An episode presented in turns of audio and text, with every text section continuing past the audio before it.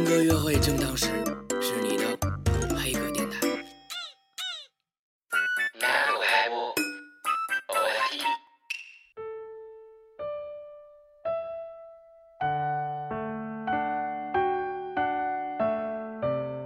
Hello，大家好，我们是 Nago 嗨播电影 OST，我是娜娜。我是小果，在这样一个初冬的晚上，我们一起来回顾一部温情的电影，哪一部呢？就是九八年，离我们好遥远的一个一个年份了，嗯一部叫《四月物语》的电影。嗯，因为是想在这样一个冷热交替，在你的身体还无法适应微凉环境的时候，我们一起窝在家畅聊一下暖心的故事和情节。《四月物语》讲的是一个暗恋的故事，暗恋的故事本身就是很温暖的故事。嗯，又发生在一个温暖的月份，四月份的日本是最美的日本吧？对，有很多樱樱花盛开的季节。嗯，骑自行车的少女，嗯，情窦初开的少女。对啊，嗯，画面感哦，大家畅想一下。小果，在你十七岁的时候，有没有暗恋的男生呢？九八年你几岁？凭什么告诉你？总之我们都很年轻，好啦，就是我的确是有暗恋的男生，而且这这是我现在回忆起来都觉得，哎，我曾经在那个年纪暗恋过一个男生，还挺不遗憾的，那是什么样的男生啊？因为我暗恋他好久啊，多久？嗯，整整高中三年，哦，嗯，那你情窦初开够晚的呀。对啊，人家以前就学霸来的啊，小朋友们都是小学的时候就开始暗恋。我小学什么都不懂哎，我小学像小萝卜头，是说你头很大吗？不是就身子好小。就很瘦很小很矮，然后永远坐教室第一排，然后学习成绩特别好的那种小女孩啊，就没有任何一个小男孩，也没有小男孩揪我辫子，也没有小男孩下课追着我打，因为他们根本对我不感兴趣，真的啊。因为你没有辫子吧？我有辫子，我从小就梳辫子，都是我姥姥早上给我梳辫子的。那回来说，你高中暗恋的男生是一个什么样的男生？就是大家所有高中时代那个心里的那个，就那种高高的、帅帅的打篮球。对，哇，好温暖，我感觉我自己瞬间年轻了十岁，Oh my god！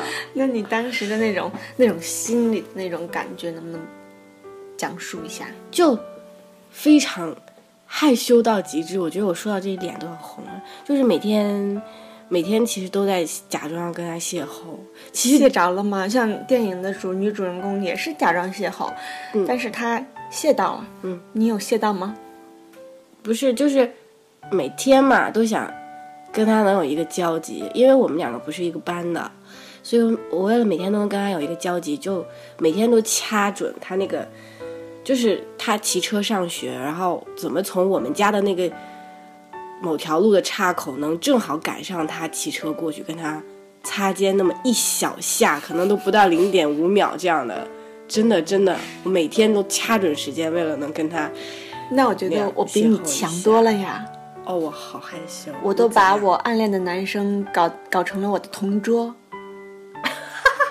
我们天天坐在一起。从小这么霸气，好吧？从小就是女汉子作风，太可怕了。小男孩有没有被你吓哭？是哥哥了，是欧巴了。哦，哥哥啊，嗯，因为他是高年级留级下来的，但问题少年。并不代表他是有问题少年。哦比如他休学啦或者什么啊，所以他只能在跟我们同时在念。嗯，那是我们全校的男神呀、然后被搞成了你的同桌，嗯呐，牛掰啊！那最后呢？你的暗恋有没有结果？我的暗恋，嗯，值得欣慰的是，如果这是一个电影，也是一个还挺可不不可喜啊。就是我最后，我最后我我表白了。就暗恋了他三年之后表白了，而且我想要跟大家讲，我当时有一个便利，就是就是嗯便利，比较方便的地方，是因为因为我们家都是老师嘛，所以我们住在一个楼，就是叫教师楼，就是那个学他们也住在这儿。不是，就是所有学校的老师都住在那儿，但那个楼就在学校的后操场的后面，哦，就正好在篮球场正对的那个楼。你就能看见他。所以我每天放学第一件事情就是马上回家，可以在客厅看他打篮球。然后你妈妈终于知道我女儿三年这么爱回家，原来不是为了回家学习吃晚饭，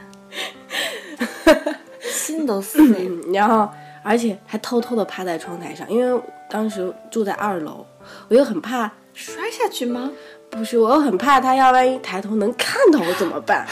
但其实根本就不可能啦，但是就很担心，很害羞，怕他看到，每天就偷偷扒在窗台上看他打篮球，这样一直看到他太阳快要落山了，然后骑车车骑着车子走了，然后才那你表白完之后呢？我鼓起勇气表白，还是这样。我通过我的一个好朋友的男朋友，哎，因为我好朋友男朋友个子也很高，也打篮球，经常跟他一起打篮球，然后我就让他帮我递的情书嘛。对，我？好害羞。好了，对，然后就递给他了。后来呢，他也回我了，然后，然后，嗯，的确是回我之后，但是他拒绝我了。我我我我我我觉得应该当时他会觉得我太太平凡太普通吧。因为你没有，还是没有辫子，还素没有辫子。对，当时确实短头发来的。那我没有向我的同桌表白啊，我跟他做就是一直在做同桌，你很牛掰啊！做的你得占为己有，你还怎样？开心。那就过了这么多年，嗯，这么多年之后，你有没有再见过你的暗恋的对象？当初的，嗯，但其实我后来，因为我离开家了嘛，所以就不太有机。他还留在我我的那个老家那个城市，所以是没有机会见面的。但是，呃，我有通过朋友打听过他，哎，而且长情嘛，还会打听。对，而且很很无意的，对啊，所以我想说，就是你那个情窦初开的那个人对你的影响会很大。哪些方面呢？比如各个方面，我觉得，比如，可能到现在，我依旧会想要一个个子高高的、很阳光的那种那种男生。就如果那样男生出现，我还没抵抗力。但是，当然我也就是，可能就是那是因为你你想象的一个人物吧，就可能就是就是这样。然后就呃后来很无意的一个机会啊，有一天他从 QQ 上加了我。嗯，这个已经被大家遗弃了许久的沟通软件，然后聊了几句之后，发现当年的男神已经不复存在，于是这个故事就画上了句号。谢谢大家的收听。嗯。那你快问我呀，好呀，嗯嗯我也没有再见过他，嗯。然后我也没有打听过，就觉得消失了就过去了就过去了。但确实你说的有一点，就是那时候这个人在你心中的形象会对未来你择偶的标准有影响。嗯。比如说，就从此以后我是对小眼睛的男生嗯。没有抵抗力，嗯，就一直很喜欢小眼睛的男生。我是对那种个子高高我很多那种男生，我走在他旁边，就哪怕他年龄比我小，我仍然有一种那种很很有安全感、被呵护的感觉。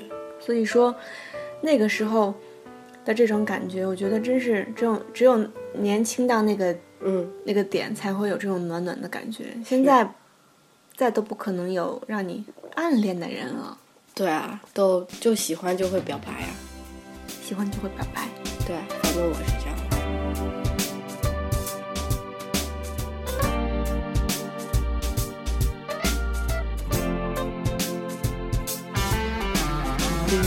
然后说了这么多我们自己的情窦初开的故事，嗯，我想回到电影本身，我觉得这个日本电影其实它节奏挺慢的，很多日本电影的节奏都不快，嗯。但我觉得有一个好处就是它给你充分的时间，让你消化，让你领悟，带你进入情节，进入那个氛围。嗯，对，所以我觉得，嗯，虽说这部电影的情节其实十分简单，结构也十分简单，嗯。但是还是能让你在这样冷的冬天里看完有暖暖的这样的，然后原声基本上就是钢琴的嗯。铺底，嗯，就真是会觉得那个时候的感情也好，那时候的自己也好，都是一件特别美妙的事情。对，就会把你拽回到那个情境里，整个人都重新变得温柔了起来。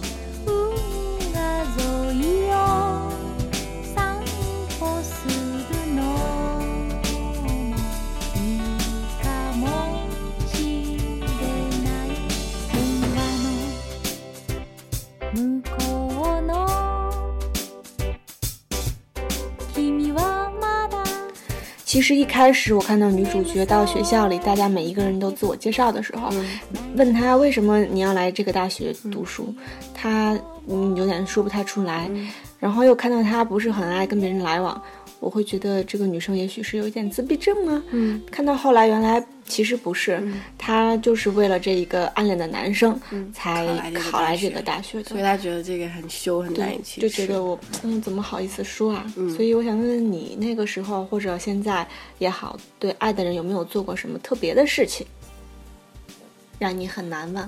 嗯，像他这么说，为了一个爱的人好好学习，考上大学，追随他的这种 壮举，我的确是没做过。从日本最北边对啊，坐这小火车车到了东京狂，吃狂吃，所以我我是有，我其实也没有什么特别特别的事儿啊。那唯一就是我我我我上大学的时候跟男朋友谈恋爱，就是每天要写日记。都就就是写你们做了什么，对，就是逛街，看了是电影，说了什么都要话，写。包括他给我短信发什么，那时候还都是短信嘛，都不舍得删，就是收件箱里的短信要全部腾在本子上才舍得去清那个收件箱，就全都抄下来。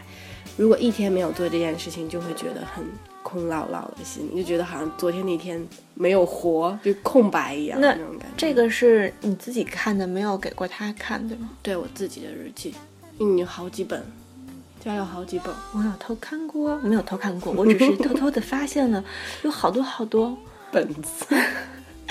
嗯，所以到现在我还有跟恋人之间用信沟通的习惯。其实我觉得这个习惯挺浪漫的。嗯，谢谢。那那那那讲你有没有什么特别的事情？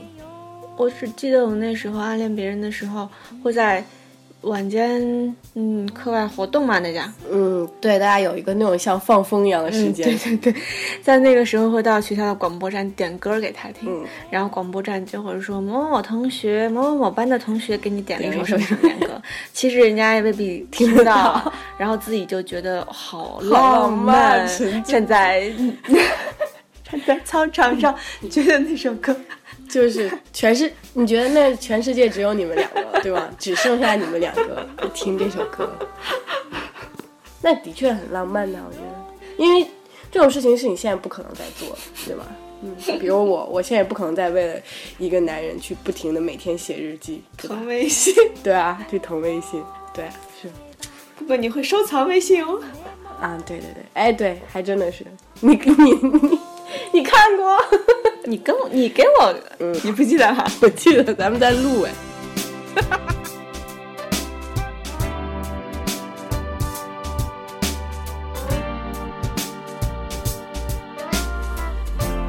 那我们今天的节目就到这里吧，大家去听音乐吧，晚安。大家晚安。电影《人生，我们的故事》。用一个生活的空隙